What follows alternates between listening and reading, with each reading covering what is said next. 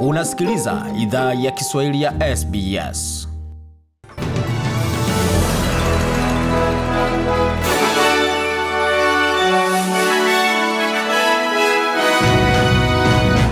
Wasikiliza idhaa ya Kiswahili ya SBS ukiwa na migode migerano, na hii hapa ni taarifa kamili ya habari tuliowaandalia.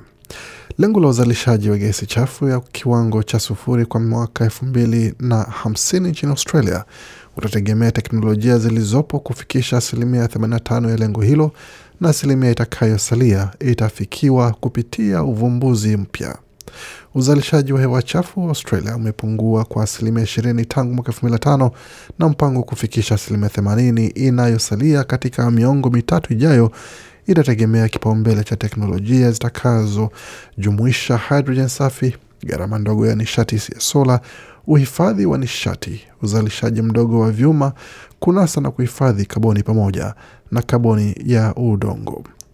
Waziri Mkuu Scott Morrison amesema kwamba Australia inaenda katika kongamano la Umoja wa Mataifa mjini Glasgow, Scotland wiki ijayo ikiwa na hali ya uaminifu, akisisitiza kuwa serikali ya mseto iko sambamba kuhusu kupunguzwa kwa uzalishaji wa hewa chafu.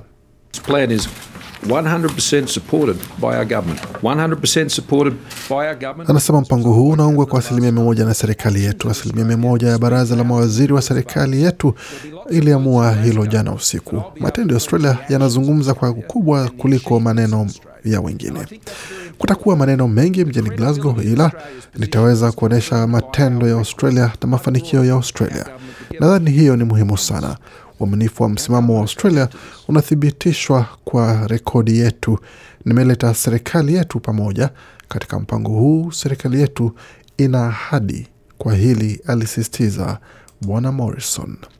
Tukisalia katika suala hilo, kiongozi wa upinzani wa shirikisho Anthony Albanese amesema kwamba serikali haina makubaliano kuhusu sera ya mazingira licha ya mawaziri ama waziri mkuu Scott Morrison kudai kuwa serikali ya mseto imefikia makubaliano ya pamoja. We haven't seen the modelling and we haven't heard the detail because there is net zero. Anasema hatujaona wala kusikia maelezo kamili kwa sababu kuna mpangilio wa uzalishaji wa sufuri, sheria za uzalishaji wa sufuri pamoja na umoja wa uzalishaji wa sufuri. Scott Morrison aliachia suala hili kwa dakika ya mwisho kuweza kuelezea kashfa inayoacha kila kitu katika dakika ya mwisho kabisa, ila tunajua kwamba haiungwi mkono na naibu waziri mkuu, ina haiungwi mkono na kiongozi wa chama cha Nationals pamoja ndani ya seneti, na bila shaka haungwi mkono na Keith Pitt ambaye ni waziri wa rasilimali, na bila shaka haungwi mkono pia na waziri Gillespie pia. Vilevile vile katika upande mwingine wa suala zima la siasa za shirikisho, kiongozi wa chama cha Greens Adam Bent naye alikuwa na haya akisema akisema kwamba suala hilo ama makubaliano hayo ni bandia. The government has had close to nine years to tell the country. Anasema serikali imekuwa na takriban miaka tisa kueleza taifa jinsi itakavyopunguza uzalishaji wa hewa chafu, na siku kabla ya kongamano kuu la muhimu sana duniani COP 26 ndipo wanajaribu kuweka kila kitu kwa muda mrefu. Hawezi fanya hivyo.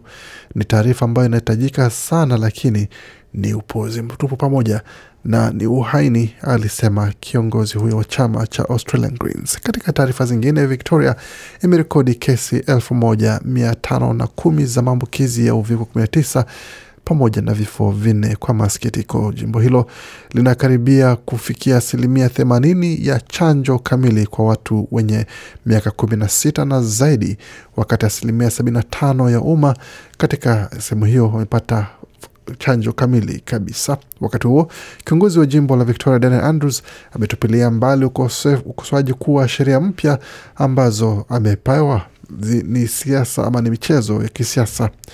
Maswala ama swala zima la sheria za afya ya umma pamoja na ustawi katika ya mwaka elfu mbili ishirini na moja iliwekwa bungeni mapema hii leo Oktoba 26 na itampa ama imempa kiongozi huyo wa jimbo hilo mamlaka makubwa sana ya kuweza kutangaza janga pamoja na kuongeza muda wa vizuizi wake kwa muda wa miezi mitatu kwa wakati mmoja wakati anazingatia kwamba inahitajika wala ni muhimu.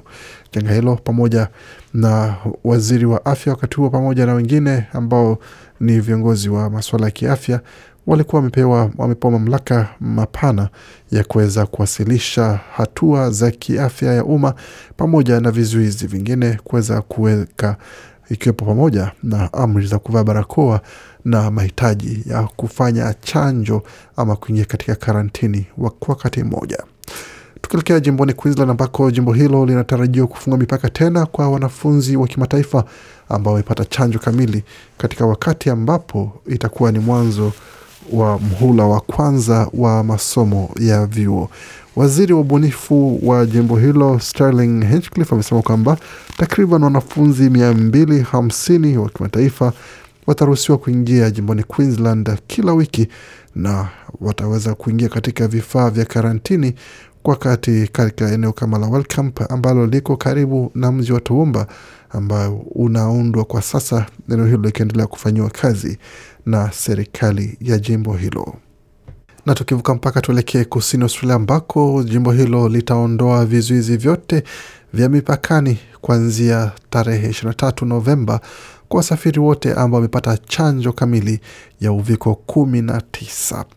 Imesemekana kwamba muda wa karantini kwa watu kutoka eh, mataifa ya nje ya Australia utapunguzwa hadi siku kumi na nne kutoka siku kumi na nne hadi siku saba kwa wote ambao watakuwa ni kuanzia tarehe ishirini na tatu na itakuwa na vikomo pia kwa mikusanyiko ndani nyumba ambapo itakuwa ni kutoka ishirini hadi watu thelathini ambao wanaweza kukutana na kujumuika katika nyumba moja ki katika jimbo hilo. Katika taarifa zingine ni kwamba umati wa watu umefanya maandamano hadi jana usiku nchini Sudan kupinga mapinduzi ya kijeshi, huku vurugu zikigubika mji mkuu wa Khartum baada ya wanajeshi kuwafyatulia risasi waandamanaji na kudaiwa kuwaua watu watatu.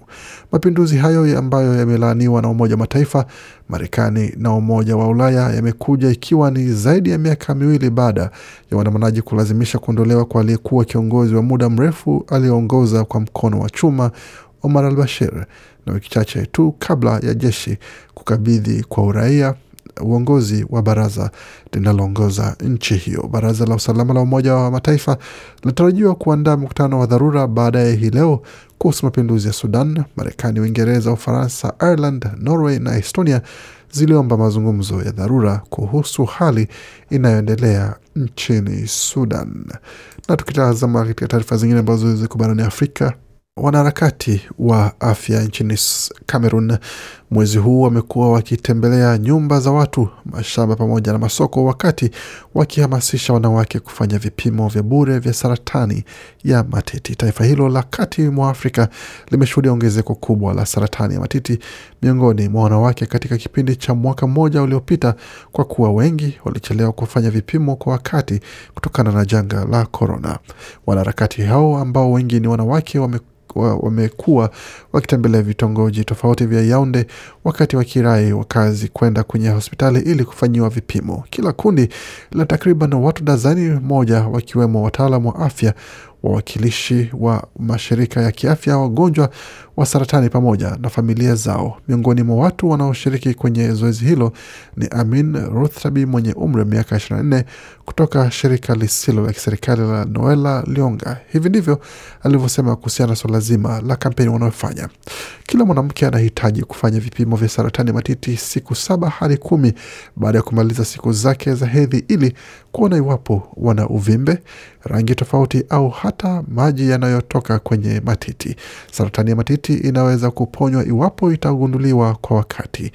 Wizara ya afya ya Cameroon imesema kwamba kufuatia kampeni hiyo, maelfu ya wanawake wamejitokeza kufanyiwa vipimo kutoka kwenye takriban miji 11 ikiwemo Yaunde na Douala pamoja na miji ya magharibi ya Kumba, Bwea, Limbe na Bamenda Kumbo. Tukitazama taarifa zingine ambazo zinahusiana na suala zima la uzalishaji wa chanjo, Aspen inakusudia kampuni ya Aspen inakusudia kuongeza uwezo wake wa utengenezaji wa chanjo COVID-19 hadi dozi bilioni 1.3 kwa mwaka ifikapo Februari mwaka 2024 kutoka kwenye pato la sasa la dozi uh, karibu milioni 250 kwa mujibu wa mkurugenzi mtendaji wa kampuni hiyo Stephen Saad. Kampuni ya utengeneza dawa ya Aspen Pharmacare ya Afrika Kusini inakusudia kuongeza uwezo wake wa utengenezaji wa chanjo ya COVID-19 hadi dozi bilioni moja na tatu kwa mwaka ifikapo wakati huo, na dozi karibu milioni moja hapo itaweza. Mkurugenzi mtendaji wa kampuni hiyo ameeleza shirika la habari la Reuters hapo jana Jumatatu. Aspen inafanya hatua za mwisho za utengenezaji wa chanjo ya Johnson and Johnson ya uviko 19 chini ya kile kinachoitwa mkataba wa kujaza na kumaliza, lakini mkurugenzi mtendaji Stephen Sad alisema katika mahojiano kwamba makampuni yaliyakaribia kutangaza mpango mpana zaidi wa Aspen chini ya leseni ya kuzalisha chanjo ya J&J ya uviko 19.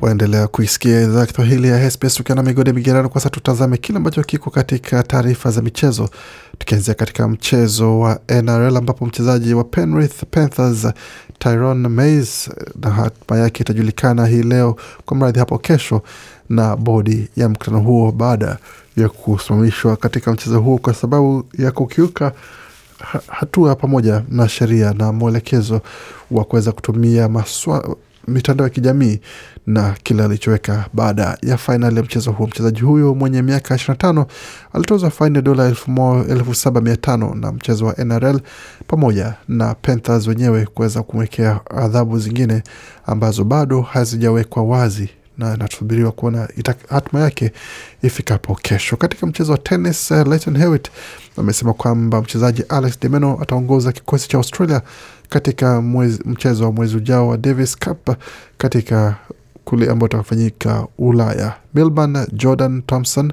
Alex Poprin pamoja na wengine uh, kama John Pearce watashiriki kule na kusafiri pamoja kuelekea Turin ambako watashindana dhidi ya Croatia na Hungary tarehe 25 ya mwezi wa Novemba. Na katika taarifa zingine ni kuhusiana na tetesi za usajili ambazo zinaendelea kumzingira mchezaji wa kiungo wa Manchester United. Mazungumzo kati ya Paul Pogba mwenye miaka 28 na Manchester United kuhusu Mfaransa huyo kusaini mkataba mpya yamesimamishwa mpaka mwezi Aprili na wakala wake Mino Raiola. Hiyo ni kwa mujibu wa taarifa la jarida la AS la Uhispania. Wakati huo beki wa kushoto wa Brazili Marcelo mwenye miaka 33 ameambia Real Madrid kwamba ataondoka klabuni hapo mwishoni mwa msimu, huku huenda akatua katika klabu ya Fluminense ya nyumbani kwao Brazil. Hiyo ni kwa mujibu wa taarifa ya El Nacional ya Catalan. Na klabu ya Everton na West Ham ni miongoni mwa vilabu vinavyomwania winga wa Inter Milan Ivan Perisic mwenye miaka 82 kwa mradhi 32. Hata hivyo klabu vya ligi vya Ujerumani Bundesliga navyo vinaonyesha nia ya kumtaka Mkroatia huyo.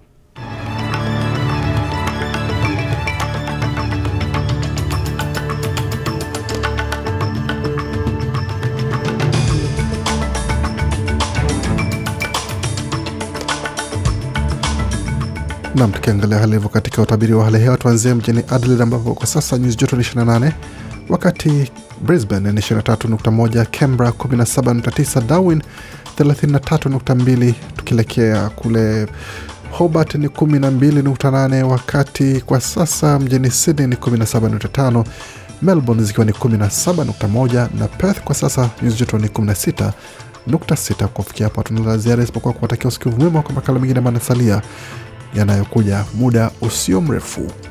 Waendelea kusikia idhaa Kiswahili ya SBS.